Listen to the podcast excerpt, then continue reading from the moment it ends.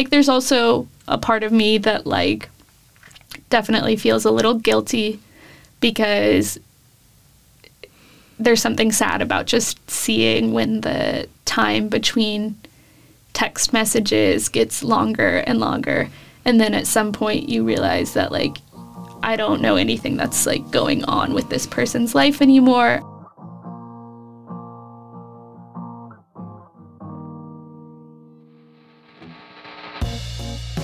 Hey, you're listening to Lost Touch, a podcast dedicated to telling stories of human reconnection.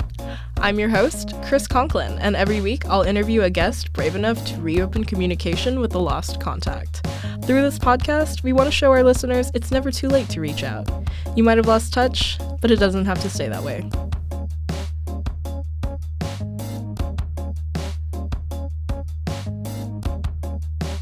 Let's get started. Yeah, so tell me about yourself. Who are you? Um, I'm Claire. I'm one of the producers for this podcast, and I'm a journalism student about to graduate from the University of Texas at Austin. And I moved from California to Texas four years ago now. Gotcha. And who did you decide to reach out to for this podcast and why?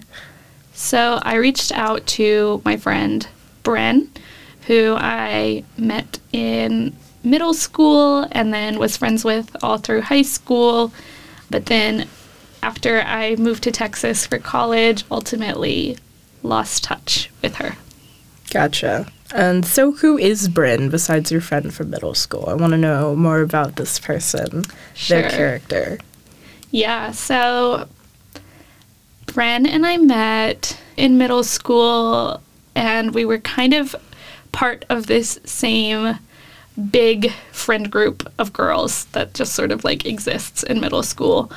And so that was when we first met and we became friends, but we were kind of just part of the same friend group. I would say we had like different best friends. But then over the years, we started uh, biking to and from school together and hanging out more and more. At some point, I realized that the way that Brynne biked to school, my house was on the way. And so I would kind of wait and meet her as she was biking to school and join her. And then after school, at first we would bike home because we were headed in the same direction. And then eventually we started to hang out after school. And I would say by high school, we were probably each other's best friends. This friend group breakup happened, and that was when we became like really close. And at that point, it was like super upsetting. At the time, we were kind of like there for each other and just sort of going through that like, super important time of development and all of these new experiences and firsts that happened in high school together. She was definitely someone who was super important to me during during that time. Yeah, for sure. That is so special. What was it like to kind of, after the schism, like just kind of have somebody to be there with you? Because I guess you guys like made it out together. I don't know how close you were to the other friends after that. Yeah, I mean, it was like hard, of course. There was this like former best friend who I was no longer speaking to, and that was like sad. And at the time, I was like, why? Why can't we be friends anymore? Brynne was the person who I would confide in and who I would talk to about how I was feeling. And then just we ended up spending so much time together. We like got our driver's license during high school so like could go places outside of school together independently, not just within biking distance. And so all of those those memories were really special and it was really important to feel like I had someone going through those things with me. Yeah, for sure. I mean, it's definitely nice to have somebody who can kind of have like a, that shared experience with you, especially during a time as tumultuous as high school. Let's see, I don't remember if you mentioned your hometown. You might have. But basically, I'm curious about like what city you and Brynne were in while you guys were in high school. Tell me about that. Yeah, I guess that's kind of like it feels key to our story because I feel like we first bonded by like biking to and from school and the town I'm from is Davis, California, and it's a huge bike town. It's pretty much a university and a small town, and then a bunch of fields. Um, everyone kind of knew everyone. There was only one public high school in town. So I guess the next thing I want to know, what are some memories you have of you and Brynne spending time together? I'm sure going through the small town, you guys got up to some pretty interesting things, small town behavior. Yeah, so we definitely biked a lot from our middle school to the Target in town, which Okay. like when it got there was a big deal because there wasn't a lot there weren't any a lot of big chain stores like that and some people thought it was going to like ruin Davis and ruin its small town charm but like for us it was the most exciting thing because we didn't have any money really at the at the time we would just like go after school and walk up and down the aisles and it's hard to even think of like how we possibly could have passed so much time. There's also like something about targets where like it's really easy to just get sucked in. Even now, I feel like I could spend hours in in a Target. No, for sure. I mean, like, one thing that my hometown best friend and I do when I'm back in my suburban city is we go to Target and Yeah. we hang out and we wander around and then we go eat somewhere. It was definitely like a hangout place. You'd be like, where are people gonna be when school gets out on Friday afternoon? Everyone's gonna be wandering the At the aisles of Target. That's like so it's the place to see and be seen. You're from a suburb too, so like I bet you've had a similar experience. But then like going into high school is kind of like, what can we get up to in Yeah. suburbia? You kind of want to like, you want to try new things. You want to have fun. Like you feel so cool and mature. But then when you like look around, most of the businesses are closed by nine. Yeah. Yeah. There's so parking boring. lots, there's fields. What what do we do for fun? And so I would say like a lot of the time with Brynne was spent trying to figure that out. And it would be like so a lot of it was really basic stuff like going to get coffee or literally driving around town or out on the country roads. Like later in high school, we would look for parties that would happen on top of parking garages or really just on top of one specific parking garage. it was a terrible location because it was like right around the corner from like campus police. Oh, no. But we all called it the six The six, like Because- the number? Mhm. Okay. because it was we would go up on the top like the, there were six levels i guess The, the sixth floor. so there was that there was like a creek out in the country where people would sometimes gather some people had barns but it was like Ah. more than any time that was actually spent at any of these places or actually at any sort of party it was like looking for that stuff like just driving around for hours and hours For sure. and like I guess those are the fond memories is mostly looking for things to do and not often really Yeah. finding anything. I think I've got an idea of the kind of childhood that you had growing up with Brynne, the small town vibe and the adventures you guys went on. But obviously, you came onto this podcast looking to reconnect with someone you lost touch with. So, what happened between you and Brynne? Yeah, so like I mentioned at the beginning, I the summer after I graduated high school, my family moved to Austin, and then in the fall I started studying at the University of Texas at Austin. And then Brynne, her family obviously stayed in Davis and she went to school in San Diego. And so like that that created like an obvious first division and it kind of like made a divide between me and like everyone I had known in high school because like I wasn't coming back to to California necessarily for breaks like to visit my parents because they were in Texas too. And so there was kind of like this like first hurdle of like okay I don't like live in California anymore. And then I was I went back to visit a couple of times, but then during the spring of my freshman year, COVID hit, and that pretty much put a pause on any visits to California for quite a while.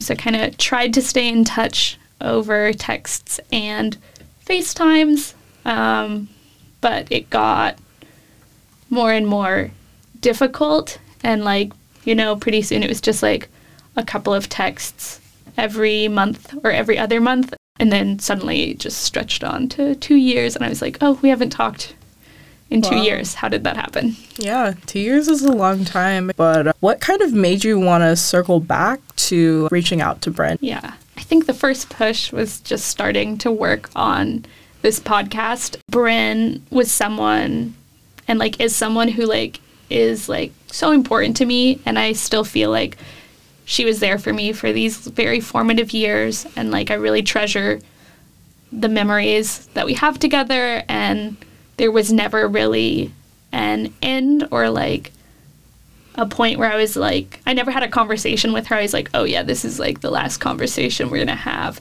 And so there was a part of me that just wanted to check in with her.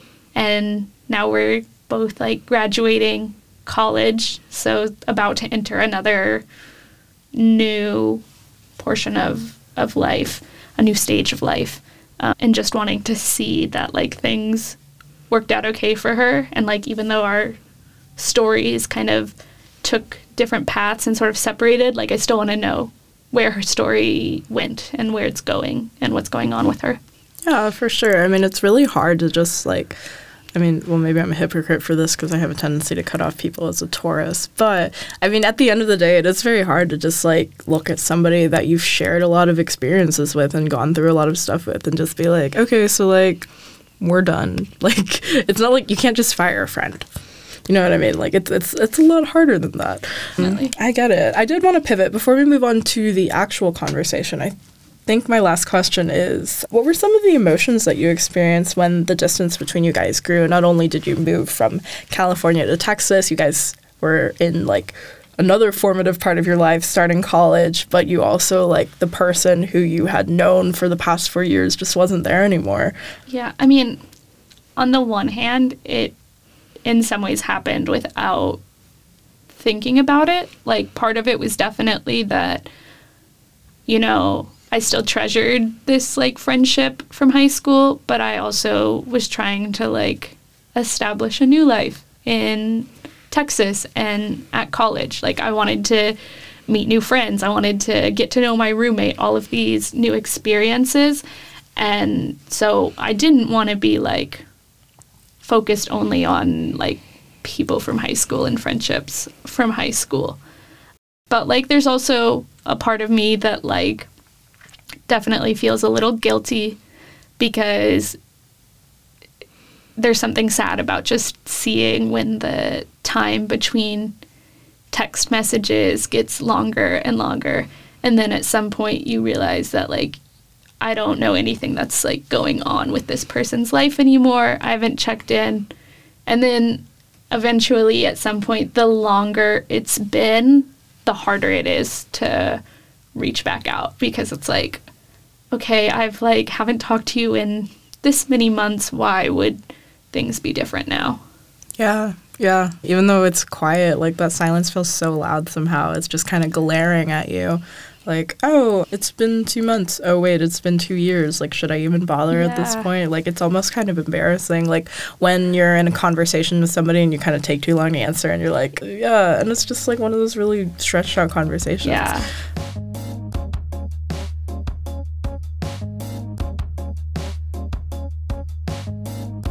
So, before reaching out to Brynne again, when was the last time you guys talked?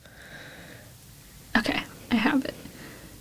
This is uh, that's sad. Okay, Oh. so it was like two years ago. She texted me to say happy birthday, and then I responded and I said thank you, miss you, and hope to see you whenever I make it to California again. When did you reach back out to her? So I reached back out to her about a week ago. Okay. now. And I sent her a text and I said, Hey, I know it's been forever, but I thought of you recently and wanted to see how you're doing. How have you been? Sweet. And when did she get back to you? And then she answered me the next day. and She said, Hi, I miss you. I've been really good. I just finished up grad school apps, so I'm waiting to hear back. How have you been? With several question marks and exclamation points. Actually, all of her texts have lots of exclamation marks. Just of note, anything I say from Brynne, there's like way more exclamation marks than I am probably pronouncing. Got it. Brynne exclaimed. Yeah. Um, let's see. So you're you both of you right are seniors in college now. Yeah. Okay. How did it feel to reconnect with your best friend from high school? That's literally like four years of time that have passed since you guys like really got close. I mean, mostly it was definitely before I sent the texts, I felt like, oh, maybe like, maybe this is like a lost connection. Like, maybe she's not going to bother to answer my texts anymore. Like, it is kind of out of the blue. Like, maybe we don't have that much in common anymore, whatever. But then once I texted her, it like kind of felt like no time had passed. And like I started like filling her in on my life and she started telling me about her life. And it just felt like really easy to pick back up. And so that felt really nice. Yeah, that's so sweet. Because um you know, it must have hurt a lot to be, especially during the pandemic, missing your friends from high school and like not even really talking to them actively and just feeling like the distance grow. So getting that confirmation of like, oh, my friend that I used to be really tight with is still talking to me and we're on good terms. That I bet that felt really good. Yeah, like I said, uh, nothing happened that like ended the friendship, and so it's kind of like I guess there's there's still a friendship here, even though we haven't talked in so long. There's no reason for it to be over, but it was really nice to kind of have that confirmation that like, yeah, we could just like pick back up. Like we do have these memories in common, and like that still connects us. Yeah, for sure. The next question I had was what was Brynne's reaction to you reaching back out besides her excessive use of exclamation points? Was did she voice like how it how it felt to her to hear back from you after so long? I mean, I guess there's only so much you can say in a text, but she said she said that she missed me and then we kind of just started going back and forth and sharing life updates. Yeah. Was there any discussion of the communications gap between you guys, or did you guys just kind of dance? I don't know if I can call it dance around that, but I'm just kind of wondering did you guys like bring up, oh my god, it's been two years? Was there any like, I'm sorry I didn't reach out more, or something like that? Or was it just, it's so good to hear from you? Just kind of curious Um, what direction things I mean, went. I guess in my first text, I sort of acknowledged, like, oh, I know it's been forever. But then I would say from there, we didn't really talk about it. We just kind of jumped right back in and started filling each other in on, like, what we've missed. Yeah.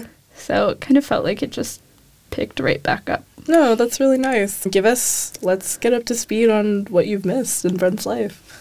What Yeah. is there to share? I mean, Like, what's new to you?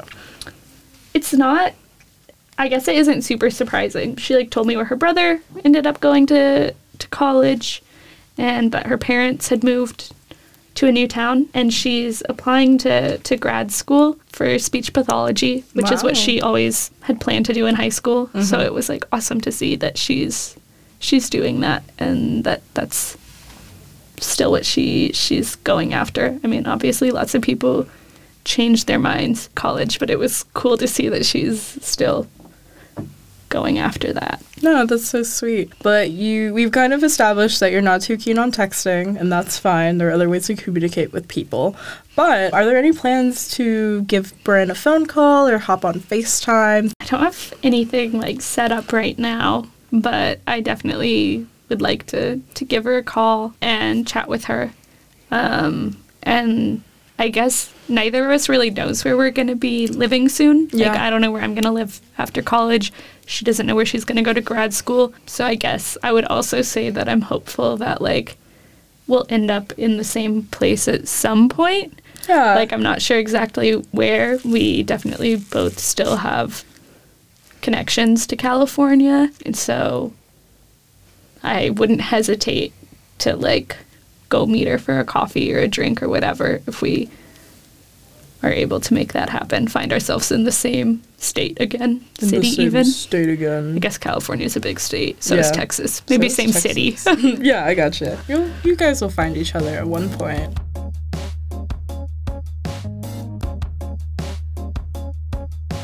So, what was your overall experience in reaching out to your old friend after about two years? I would say it was overall a really good experience. I'm really glad that I did it. It felt really like this growing length of time that we hadn't spoken. Like every passing day or week or month, it got like it would be harder to reach out because it's like, oh my goodness, it's just been so long.